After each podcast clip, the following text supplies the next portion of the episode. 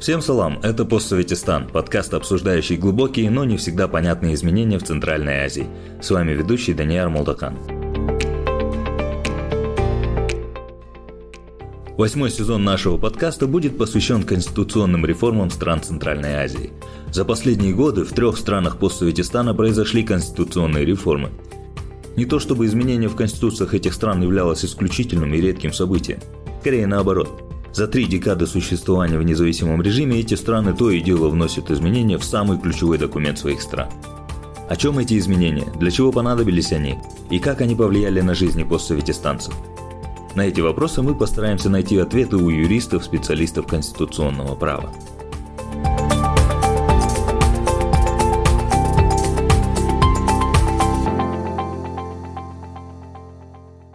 Эпизод 3.2. Конституция Узбекистана. Эпоха нового Узбекистана.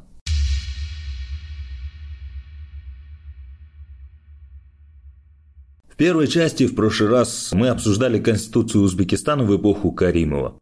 В данном эпизоде мы продолжим обсуждать Конституцию Узбекистана, но уже в современной эпохе, в эпохе нового Узбекистана. У нас в гостях профессор по правам человека в Университете Южной Калифорнии Стив Свердлов. Стив, мы с вами остановились в прошлый раз на том, что Каримов умирает, и как это все напоминает события художественного фильма «Смерть Сталина». Давайте продолжим.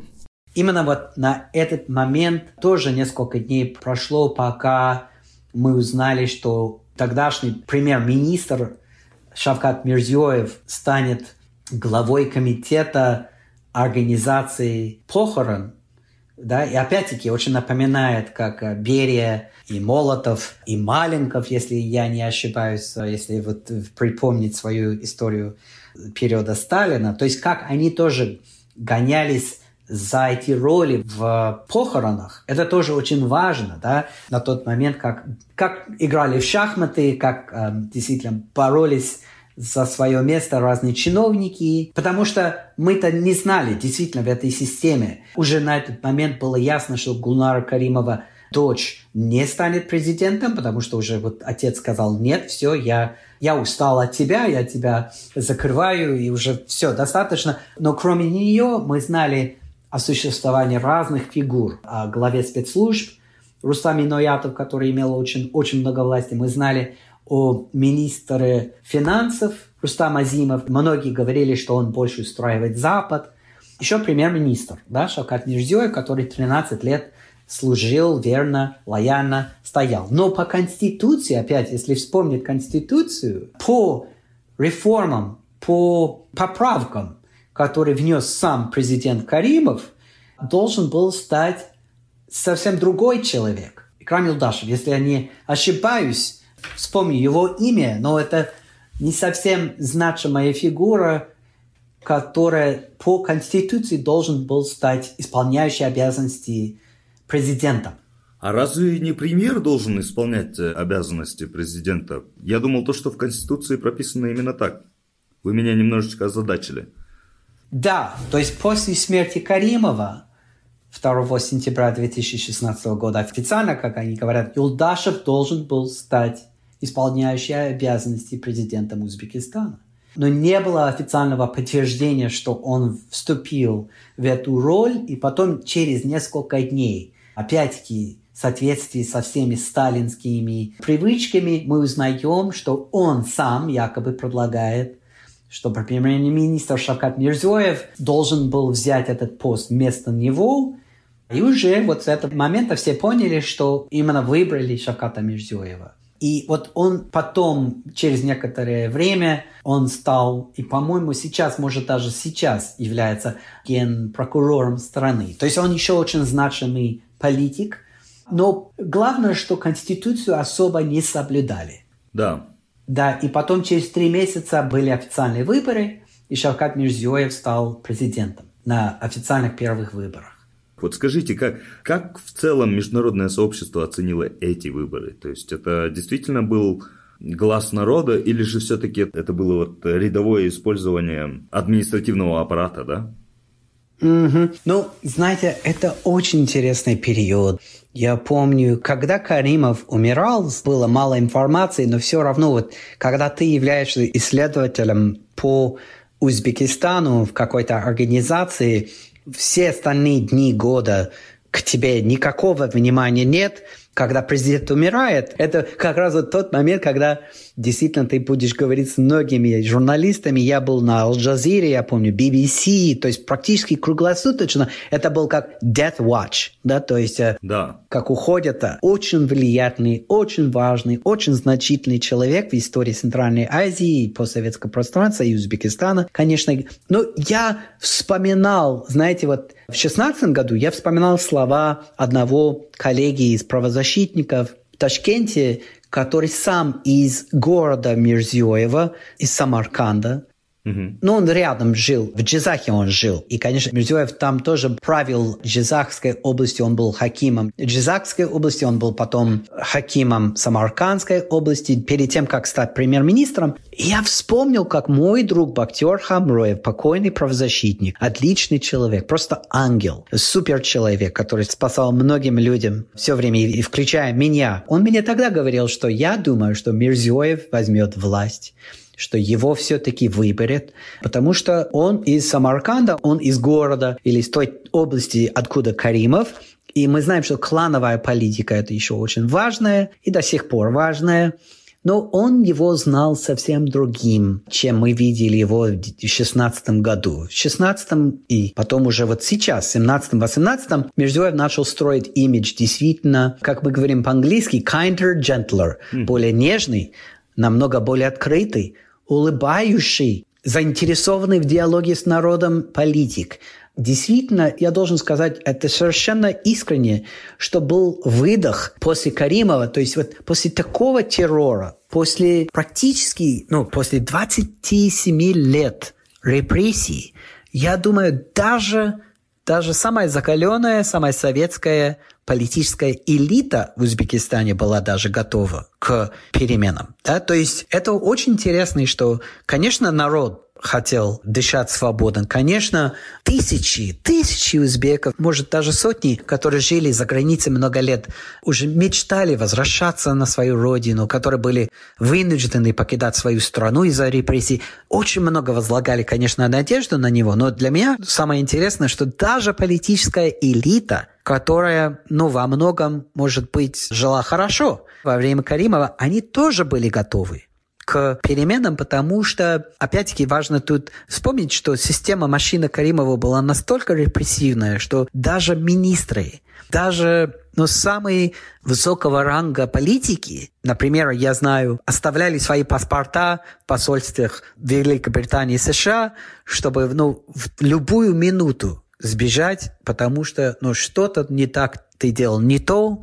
То есть в любой момент все были готовы к политическим арестам, к самым плачевным последствиям. И поэтому мне кажется, что был консенсус некий, что мы готовы к переменам, мы действительно хотим жить достойно, спокойно, без репрессий, без огромного влияния спецслужб в наших кухнях даже, да, не только на улицах, но прослушка, слежка, то есть самые старые традиционные формы советской репрессии, которые мы знаем, они действительно просуществовали до смерти Каримова, как будто они никогда не ушли. То есть разница между жизнью в Кыргызстане и в Узбекистане я сам сравнивал, я видел. И даже в Таджикистане, я должен сказать, да, хотя опять-таки Таджикистан начинает стать довольно репрессивный уже начиная с 2014 года, но Узбекистан и народ, и политическая элита, они были готовы к каким-то новшествам, они действительно очень хотели демократических реформ, ну, в конце концов, я думаю, все в Центральной Азии и, и во всем мире хотят жить достойно. Они хотят, чтобы те свободы и права в Конституции были действительно гарантированы. Они не хотят жить с постоянной цензурой. И Узбекистан в этом отношении не является исключением. Я сам был очень удивлен. Еще в 2016 году было сложно понять, куда это все идет, но уже начиная ну, с конца 16-го уже начали выпускать политзаключенных, о которых я писал много лет. И это дало мне надежду. Действительно, мы стали видеть ослабление, облегчение репрессивной машины. Мирзоев, например, посадил, арестовывал довольно влиятельных, известных руководителей СНБ, спецслужб, которые были ассоциированы с грубейшими нарушениями. Опять-таки, это были некоторые личности, и он не трогал главного, да, вот главу, но его заместителей. И а речь шла о том, что Мирзоев сам, то есть люди в его окружении а, и многие наблюдатели говорили, что действительно у, у Мирзиоева самого был очень плохой опыт в этой системе со спецслужбами, с репрессиями, и он сам хотел освободиться и освободить свой народ и свою страну от этой репрессии. Но с самого начала он ходил по очень специальному пути, я не знаю, как это сказать, то есть признание Каримова диктатором или жесткий отказ от культа личности мы не слышали. К сожалению, да, на мой взгляд, одна самая большая ошибка или пропущенный момент в потенциале Узбекистана – это то, что никогда никто все-таки вот в политической элите не сказал, вот давайте мы будем иметь слушание, или мы будем действительно официально называть вещи своими именами. Хотя многие, я могу вам сказать, с того времени, когда я начал возвращаться после семи лет депортации ссылки из Узбекистана, мне когда дали визу, я даже не поверил. Я помню этот день в мае 2017 года. Я просыпаюсь. Даняр, вот все слышно, да? Да, да, да, да, да. Я увлеченно его слушаю. А, да, да, да, да. То есть я, конечно, очень активно следил за всеми освобождениями, за всеми изменениями. И действительно на выборах в декабре 2016 года, я думаю, люди шли с большой надеждой, Просто они не знали, конечно, чего ожидать, но они знали, что это обязательно это должно быть лучше, чем Каримов. Да? Потому что, хотя, конечно, показывали, как люди плакали после смерти Каримова. И да, но это, опять-таки, это мы можем долго говорить о психологии. Он, конечно, делал очень много, но мне кажется, что действительно Мирзиёев был популярен в легитимном смысле. То есть он на самом деле популярный был и есть сейчас. Но я активно следил. Ну, моя область – это права человека, поэтому я обращал много внимания на то, что он говорит о свободе слова, что уже наступил новый день, когда мы покончим с цензурой, мы положим конец цензуре. И на самом деле до сих пор он очень много говорит о журналистах. Другая история – это реалия. Но особо на политических заключенных, когда он освободил, начал освобождать, я заметил, это Мухаммед Бекчанов, да, о котором мы говорили, это правозащитников, это журналистов, это оппозиционеров, это еще и даже религиозников. Но в мае 2017 года мы, конечно, со своей стороны в Human Rights Watch написали обращение президенту, как мы пишем всем новым президентам, что они должны гарантировать права человека, да, они должны выполнять свои обязательства правозащитные. Но я не думал, что есть какая-то надежда, что я опять увижу Узбекистан. Я просыпаюсь, и на Твиттере уже я получил какие-то сообщения, написано от МИДа Узбекистана. Ух ты. Да, да, что Стив, здравствуйте, наш министр иностранных дел обратил внимание на ваше обращение, на вашу просьбу приехать. Вас приглашаем в Узбекистан. Я честно, я думал, что кто-то со мной просто это хакеры, это просто игра какая-то, шутка.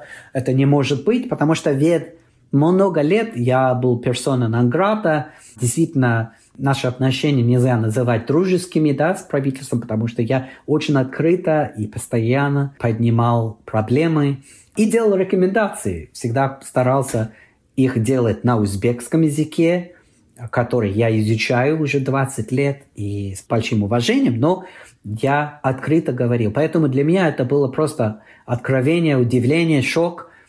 Но через несколько недель я приезжаю, и я был, может, последним международным наблюдателем из правозащитной организации, который был выслан, и первым, который вернулся Узбекистан после застоя, после выборов это очень символично, я бы так сказал. Да, очень символично, очень важно для меня. И это очень эмоционально, когда тебя заставляют не видеть страну, которую ты изучаешь, которой ты интересуешься глубоко столько времени, или в моем случае, ты просто в двойную стараешься понимать эту культуру. Поэтому я все эти годы, сидя в Кыргызстане, я изучал узбекский, я встречался при каждой возможности со своими коллегами. Но когда я приехал, для меня это был очень много значило, потому что я действительно даже больше, чем в 2010 году, когда я там жил, я уже больше испытывал любовь да, к этой культуре, к этим людям, к этой стране, к этой истории.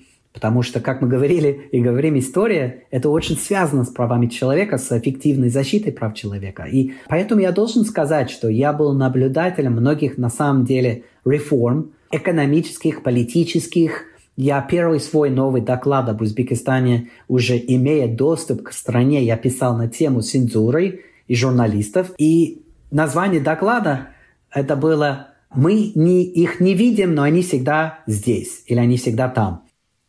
То есть речь идет о том, что из жесткой цензуры перешли на самоцензуру, и действительно вот давление на журналистов Конечно, было облегчение, было, конечно, по сравнению с Каримовской эпохой стало лучше. И самое интересное, появилось много-много новых классных журналистов. Кун Уз, Газета Уз, Дарио Уз, Калампур Уз. Я могу еще дальше. То есть очень много ребят, женщин и мужчин, которые просто вот они самые большие герои этой страны, и до сих пор они освещают новости, связанные с предстоящим референдумом. Но вторые выборы, я, конечно, забегаю вперед, на момент уже второго срока переизбирания, это октябрь 2021 года, это уже Мирзиоев которые во многом, можно сказать, то есть самые большие реформы были до 18-го, до конца, может быть, до 18-го. А что происходит после? Ну, я считаю, что политической воли довести до конца или довести дальше реформы отсутствовало.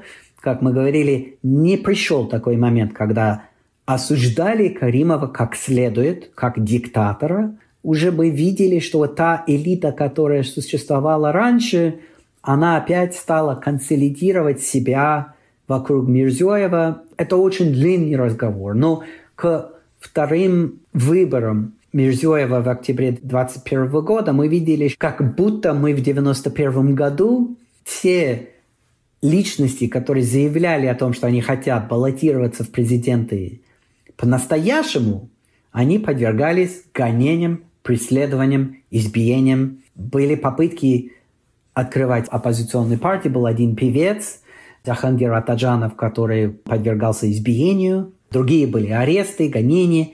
И очень печально, очень печально, что Мирзоев, который на самом деле испытывал, пользовался настоящей популярностью, настоящей популярностью, который мог бы запросто победить на этих выборах – посчитал нужным не соблюдать Конституцию и не иметь настоящие выборы, не обеспечивать поле для настоящей конкуренции. И более того, более того, за все эти годы одна из моих ключевых рекомендаций это является, что президент должен выходить регулярно на цену, и не его представитель, не его пресс-секретарь, но он сам должен принимать вопросы с трибуны. То есть он действительно делает акцент на новом Узбекистане, что в новом Узбекистане журналисты имеют свободу слова. Он постоянно, ну, каждый квартал можно услышать от него, как он встречается с журналистами, он говорит, я вас люблю, делайте дальше, вы должны меня, но задавайте мне сложные вопросы о коррупции, я хочу. Он, конечно, это говорит, но свободных форумов, где Ему можно задавать вопросы на пресс-конференции о политических и экономических ситуациях, проблемах, вопросов. Этого до сих пор нет. Также для международного сообщества. Второй его срок, хотя он действительно легитимно популярный политик был, когда он переизбирался, избирался второй раз, это уже, мне кажется, показатель или доказательство тому, что консолидируется опять-таки более или менее авторитарная система вокруг него. Новость, которую мы получили в этом году, можно перед тем, как говорить о референдуме и о репрессиях в нынешней эпохе, я просто хотел сказать, что ну, всегда, конечно, нельзя сравнивать политиков и Каримов и Мирзиёев. Это разные личности во многом. Но, как мы говорили в начале, печально то, что поколению власти, политическая элита не дает ход, не дает пространства, не уступает, может так скажем, молодому поколению. То есть, несмотря на реформы, которые начали происходить после 16 года с приходом власти Шаката Мирзиоева, к сожалению, та репрессивная машина, которая запрещала операции ННО, то есть мы говорили про СМИ, но давайте про ННО. Да. Министерство юстиции, например, до сих пор не регистрирует и довольно активно препятствует регистрации неправительственных организаций. Как странно, да, что в стране, которая сколько раз, шесть раз больше Кыргызстана, да, имеет так мало, такое маленькое количество ННО настоящих. Конечно, конечно, официально они говорят, что у нас две тысячи, но на самом деле Министерство юстиции и спецслужбы не было, к сожалению, момента, где мы видели при Мирзиёеве новую политику по отношению к гражданскому обществу. То есть, к сожалению, реформы были выборочны, они были в некоторых местах.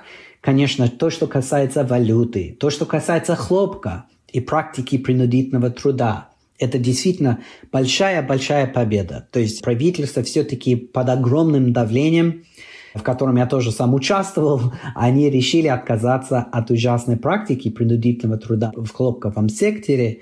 Это современное рабство. Мы говорили о том, что они освободили политических заключенных, на мой взгляд, где-то 65 очень известных политических заключенных. Это много. Это настоящая жизнь. Да. Также освободили несколько тысяч, может быть, даже религиозников. Хотя еще остаются несколько тысяч, об этом мы можем потом поговорить. Но то, что касается политической культуры, то, что касается ННО и гражданского общества, не происходило, не произошло изменений, и это мы вот уже сильно начали чувствовать во время ковида, когда, например, много молодежи, как в Кыргызстане, они приняли попытки помогать друг другу. То есть волонтеры, добровольцы просто хотели разносить еду, помощь. Это молодцы. Это люди, которые просто являются героями. Много моих друзей мне рассказывали.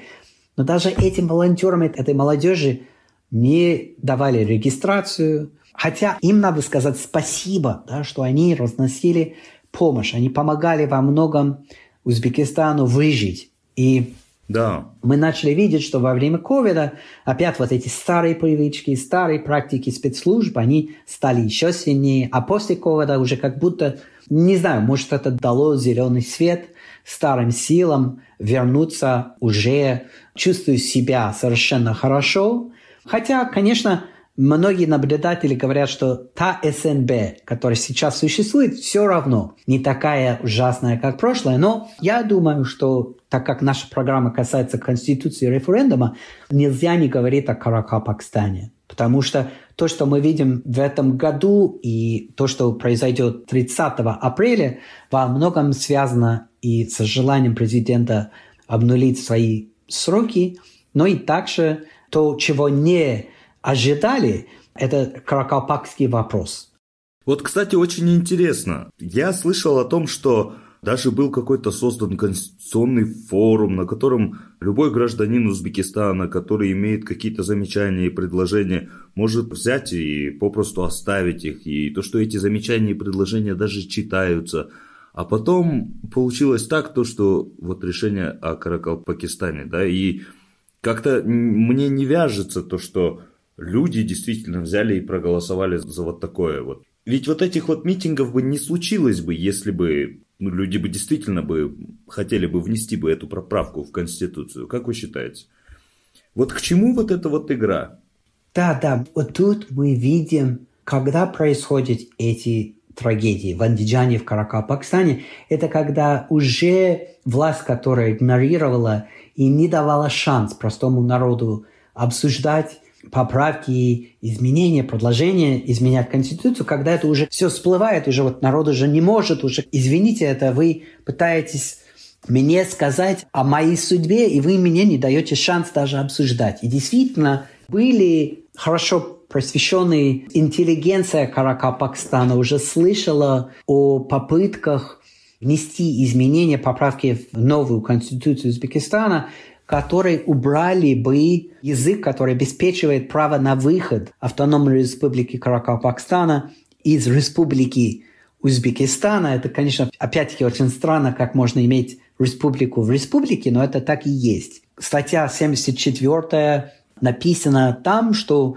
Республика Каракапакстана имеет право выходить из Республики Узбекистана после всенационального референдума, который будет организован. Мы не знаем точно, кто предлагал, у кого появилась сначала идея. Есть тезис, что это один советник президенту, который, кстати, потом потерял свой пост как глава президентской администрации. Угу. Может быть, конечно, власть в Ташкенте говорит о том, что инициаторы были депутаты Каракапакского, Жагарку Кинеша, если я правильно это называю, что звучит совсем несуразно, на мой взгляд. То есть парламента. Да, да, да. Но это люди, которые, опять-таки, выборы в Каракапакстане такие же недемократичные, как то есть они назначены властью, опять-таки вы же хотели тоже об этом говорить, что нету выборов на органы местного самоуправления да. и также на то, что, да, власть пытается сливать вину на местных каракалпакских политиков, Потом они сменили тоже главу Каракапакстана после этих протестов. Но факт то, что они просто не ожидали или не понимали до какой степени даже символическая автономия, даже символическое право, которое вроде вот никогда не будет применена в жизни, насколько это важно все-таки для даже совершенно аполитических каракапаков. Просто как бы память, что мы есть, что наша культура, наш язык, наша территория, что они имеют определенный важный статус, что мы в этой конституционной иерархии все-таки имеем статус специальный, не независимый. То есть все началось не с каких-то призывов стать независимой,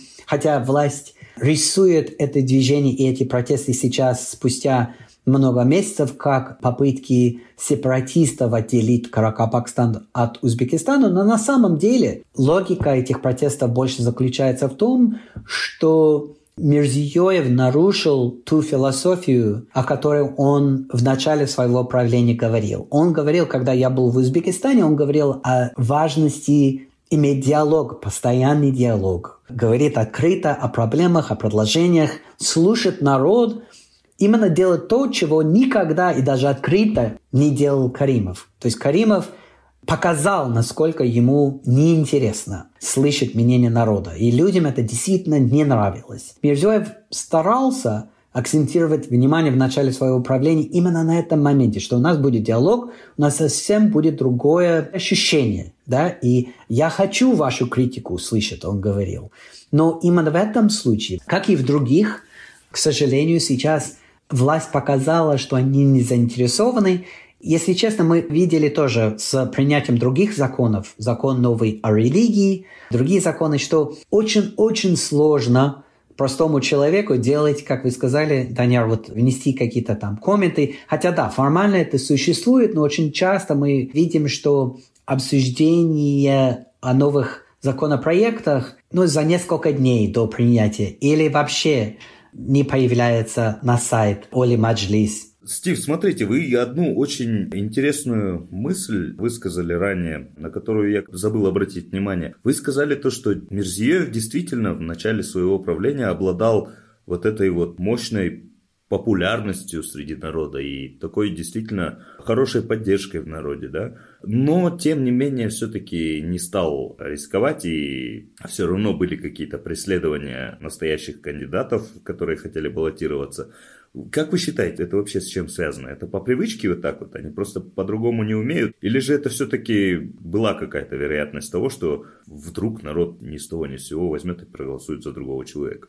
Не только привычки, но я думаю, что в истории самые большие политические герои это те политики, которые готовы делать, ну, пожертвовать какой-то властью ради более глобальной, важной цели. Например, вот Нельсон Мандела, о котором мы говорили, он мог бы преследовать политику против белых, которые его репрессировал, которые его закрывали на 20 с чем-то лет Но нет, все-таки перед ним был выбор создавать другую политическую систему, другую политическую культуру. И он действительно выбрал путь демократии. Хотя он знал, что это откроет некую нестабильность, непредсказуемость.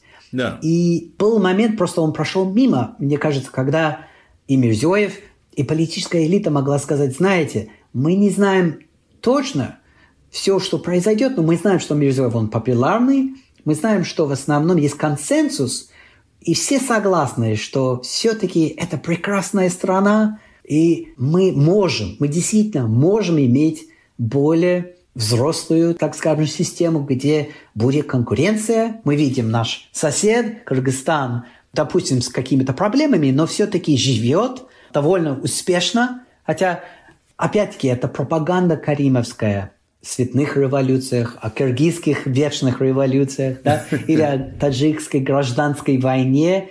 Это очень эффективно работало в сознании политиков и людей. Хотя все-таки я не готов им так легко дать выйти из ответственности. Мне кажется, что просто они поняли, что это уменьшит их политическую монополию на власть, и они решили более легкий, циничный путь. И выбрали путь без конкуренции, без наших выборов, без ННО.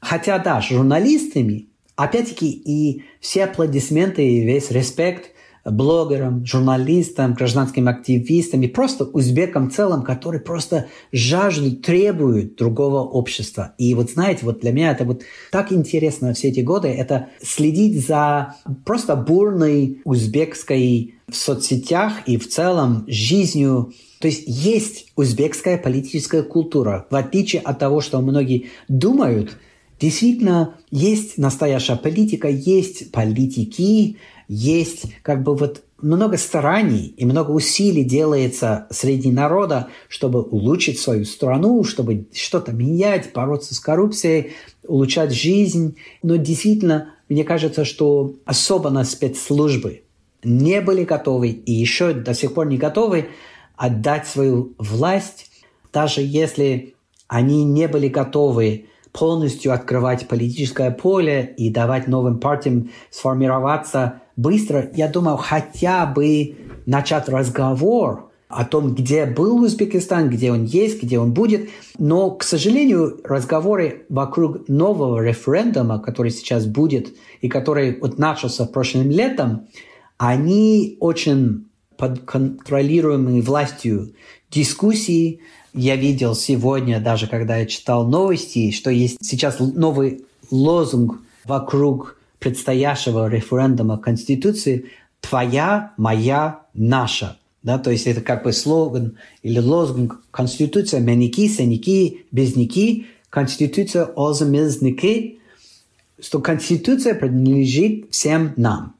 И на концертах по всей стране, в Сирдаре, в Бухаре, в Самарканде, в Андижане выступают звезды, звезды узбекской эстрады, актеры. И они все говорят, что Конституция принадлежит нам. То есть мы видим, опять-таки, к сожалению, очень типичный, стереотипичный, как сказать, не носящий никакого значения лозунги, которые используются для того, чтобы легитимизировать предстоящий референдум, не объясняя последствия, самые главные последствия этого референдума. Я просто хотел закончить с Каракапакстаном, что Каракалпаки, когда простой народ, когда дошло до них, что и может быть с некой дезинформацией, и мы видели, что уже когда беспорядки начались 1 июля, потом уже 2 июля начали блокаду интернета, для народа все-таки было очень важно, что никто не посчитал нужным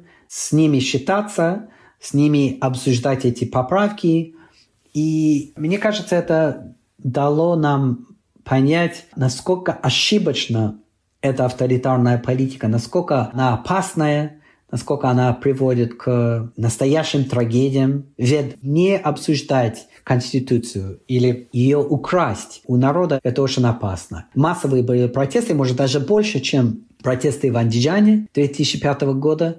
Официально расстреляны были 21 человек, хотя может быть больше, мы не знаем. И, Даняр, вы, наверное, видели, что уже осудили, если не ошибаюсь, 61 человека. Еще ни один офицер, ни один представитель правоохранительных органов еще не понес наказание, хотя арестованные были трое. Мы очень мало знаем, когда может состоиться тот процесс, но главное, что опять-таки большие параллели между андижанскими событиями, каракалпакскими событиями и нарушением Конституции. Да, очень-очень похоже на то, что история себя повторяет, и очень-очень похоже на то, что, как говорилось, да, умер дракон, да здравствует новый дракон, да? Сейчас мы продолжим наш разговор и обсудим уже, наверное, поправки, которые узбекистанцам предстоит увидеть 30 апреля.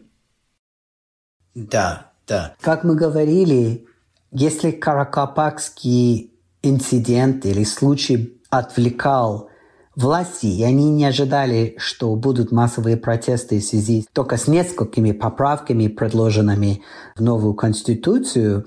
То есть главная цель тогда и сейчас не в Карапакстане заключались, а именно в том, чтобы обнулить сроки, то есть сделать новую конституцию, внести туда, если сейчас найду для вас точную цифру, то есть сейчас в связи с референдумом власти говорят, что новая конституция будет иметь 26 новых статей, и что в этих статьях и во всем в новой конституции будет 150 новых норм, которые речь идет о фразах, например, в преамбуле или ниже в документе, где ну, принципы оглашаются, ценности народа.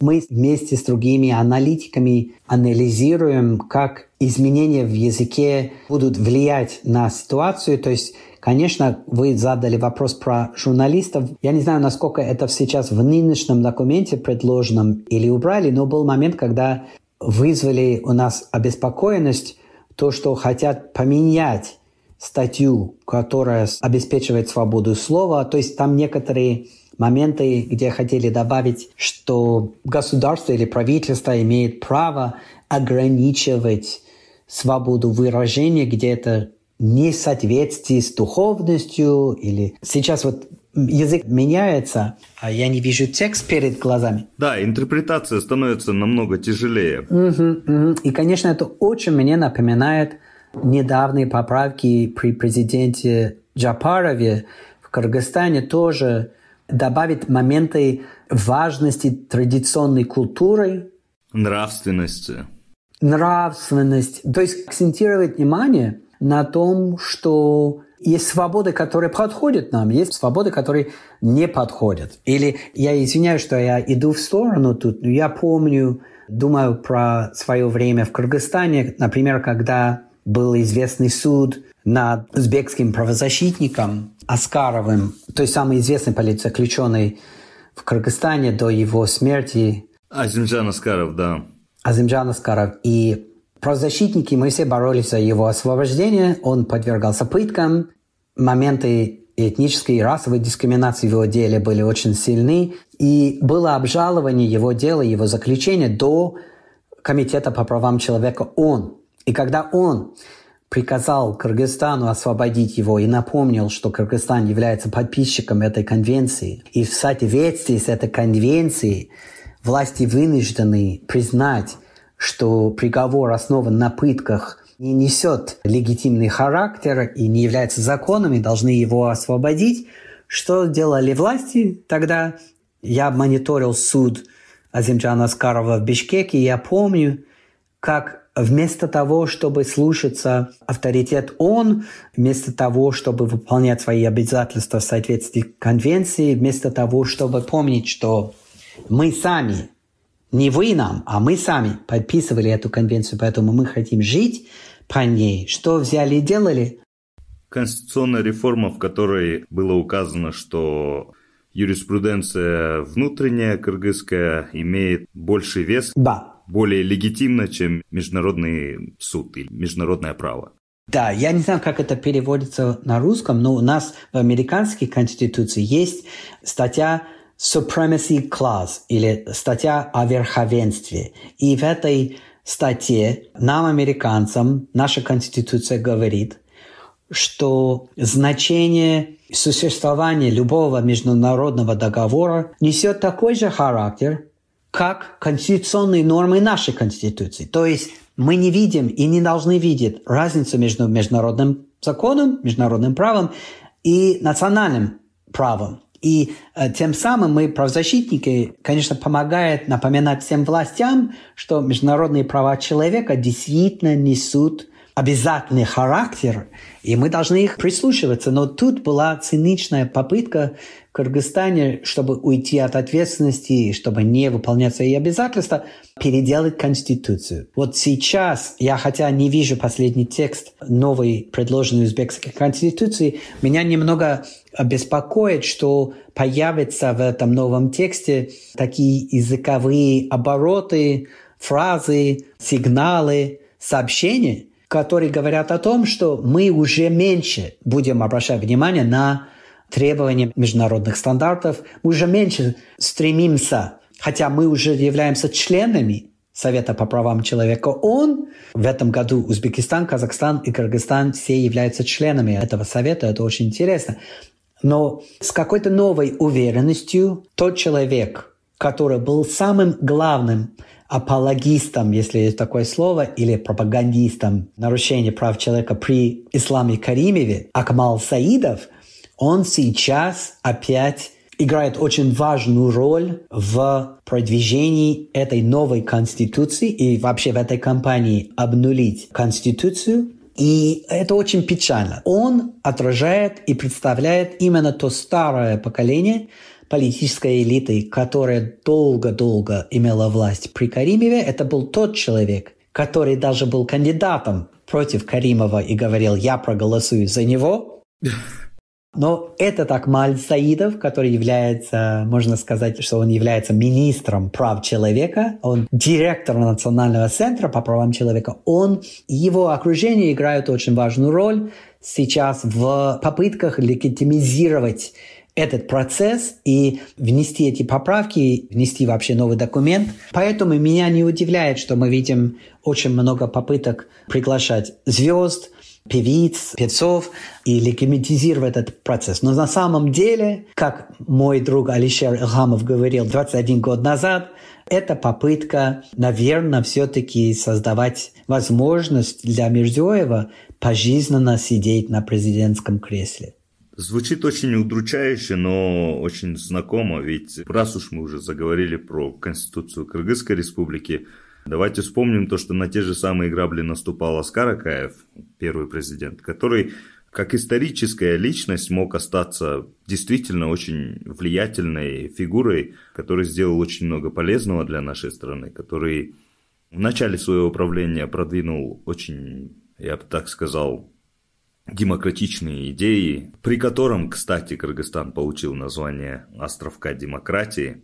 Но, кстати, после прошедших выборов в Казахстане действительно складывается такое ощущение, то, что Центральная Азия идет по накатанному, уже намеченному, протоптанному пути совершения тех же самых ошибок и наступания на те же самые грабли. Ну и, может быть, даже этот год или прошедший 2022, он был очень сложным. Мы видели, что откат назад в Кыргызстане с гражданскими свободами, задержание гражданских активистов, депортация журналистов. Мы видели кровавые события января. Да. 2022 года в Казахстане, и мы видим сейчас жесткое подавление в Горно-Бадахшанской автономной области в Таджикистане и каракалпакские события. То есть такое ощущение, что больше 20 лет после начала войны против терроризма, мне кажется, уже, я не знаю, в какой сейчас фазе мы находимся, но мы находимся в эпоху, где очень много цинизма, но где с обратной стороны, с другой стороны, молодежь уже в большинстве и в Кыргызстане, и в Казахстане, и в Узбекистане, и в Таджикистане это молодые страны, да, где, например, в Узбекистане больше 50%, меньше 30 лет. И эта политическая система не устраивает их нужды. Нам обязательно правозащитникам, международным наблюдателям и всем, которым не безразлична судьба этого региона, нам надо все-таки, мне кажется, продолжать делать практические рекомендации. И самый большой приоритет мы должны отдавать гражданскому обществу и журналистам, которые говорят правду, которые знают свои общества изнутри лучше.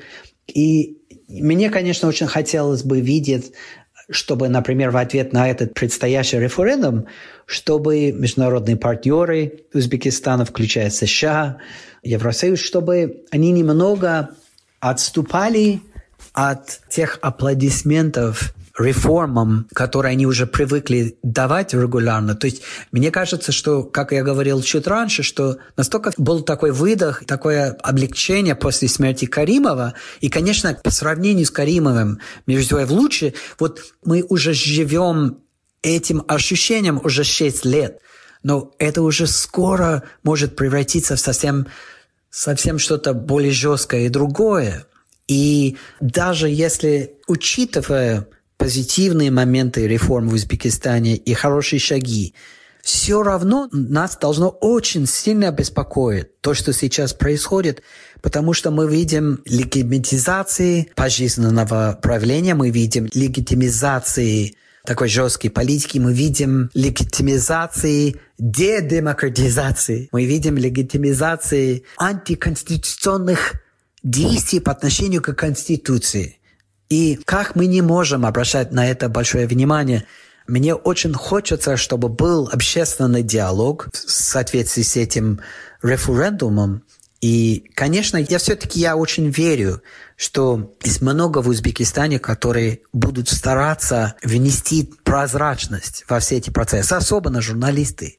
Но мы, когда я говорю мы, я говорю международные наблюдатели, международные организации, особенно западные страны, мы должны уже называть вещи своими именами, уже критиковать то, что происходит, потому что это действительно не должно быть. Два срока, мне кажется, что это может устраивать любого самого амбиционного, успешного политика. Да? То есть два срока. Кто сказал, что не можешь добиться много за два срока? Два срока – это много. Да? Два срока. И особенно сейчас они будут продлевать президентский срок с 5 до 7 лет, опять это 14 лет получается, два срока.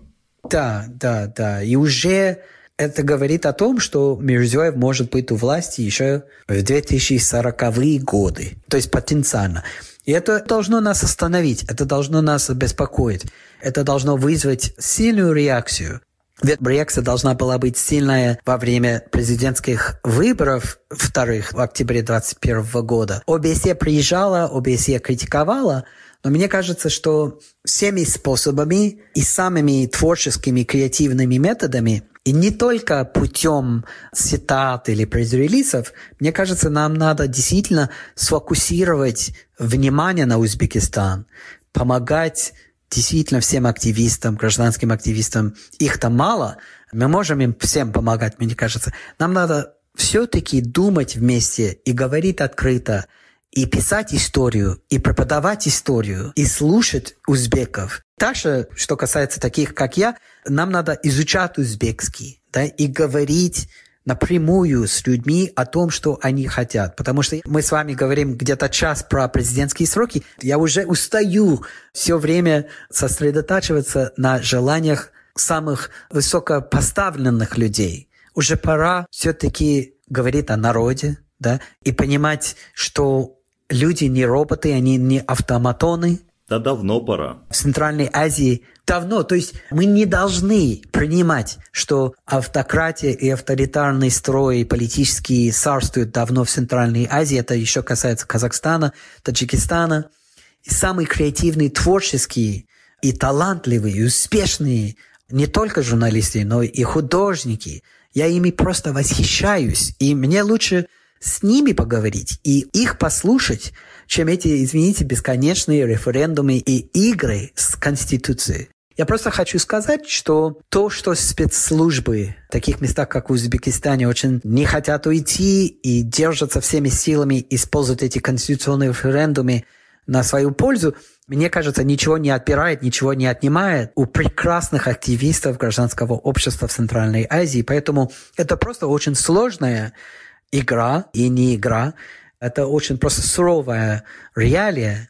И поэтому я считаю, что наша работа, она не закончена. Мы должны писать об этом, мы должны обсудить историю, как мы сегодня с вами делали. Я надеюсь, что хоть где-то как-то мы открывали какие-то главы истории, о которой редко говорят, и это кому-то поможет. Но я очень хочу, чтобы люди не шли на референдумы или менять Конституцию слепо. Они должны знать, что, несмотря на цинизм, это очень важные моменты. Есть цель у политиков, поэтому мы должны разрабатывать стратегию поддерживать гражданское общество. И я надеюсь, со временем больше демократических норм, больше демократии добавлять политическую культуру в политическое пространство Центральной Азии.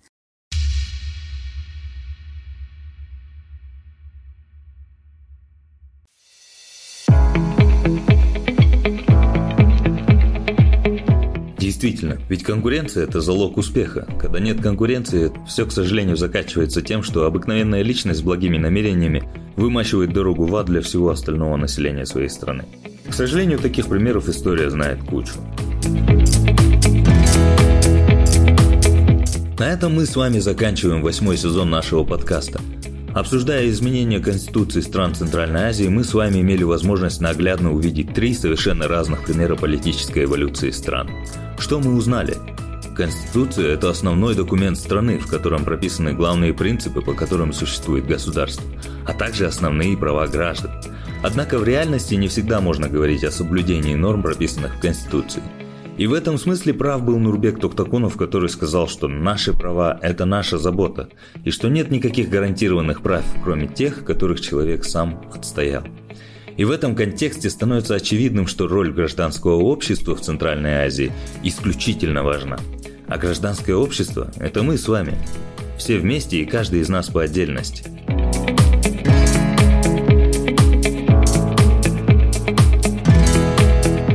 Все эпизоды нашего подкаста вы сможете найти на нашей странице в Facebook «Постсоветистан», а также на подкастинговых платформах – Давайте о себе знать, комментируйте, оценивайте и делитесь информацией по Советистане в ваших социальных сетях. И обязательно отмечайте нас хэштегом по Советистан в Facebook, Instagram и в Twitter. Спасибо вам за внимание и до новых встреч!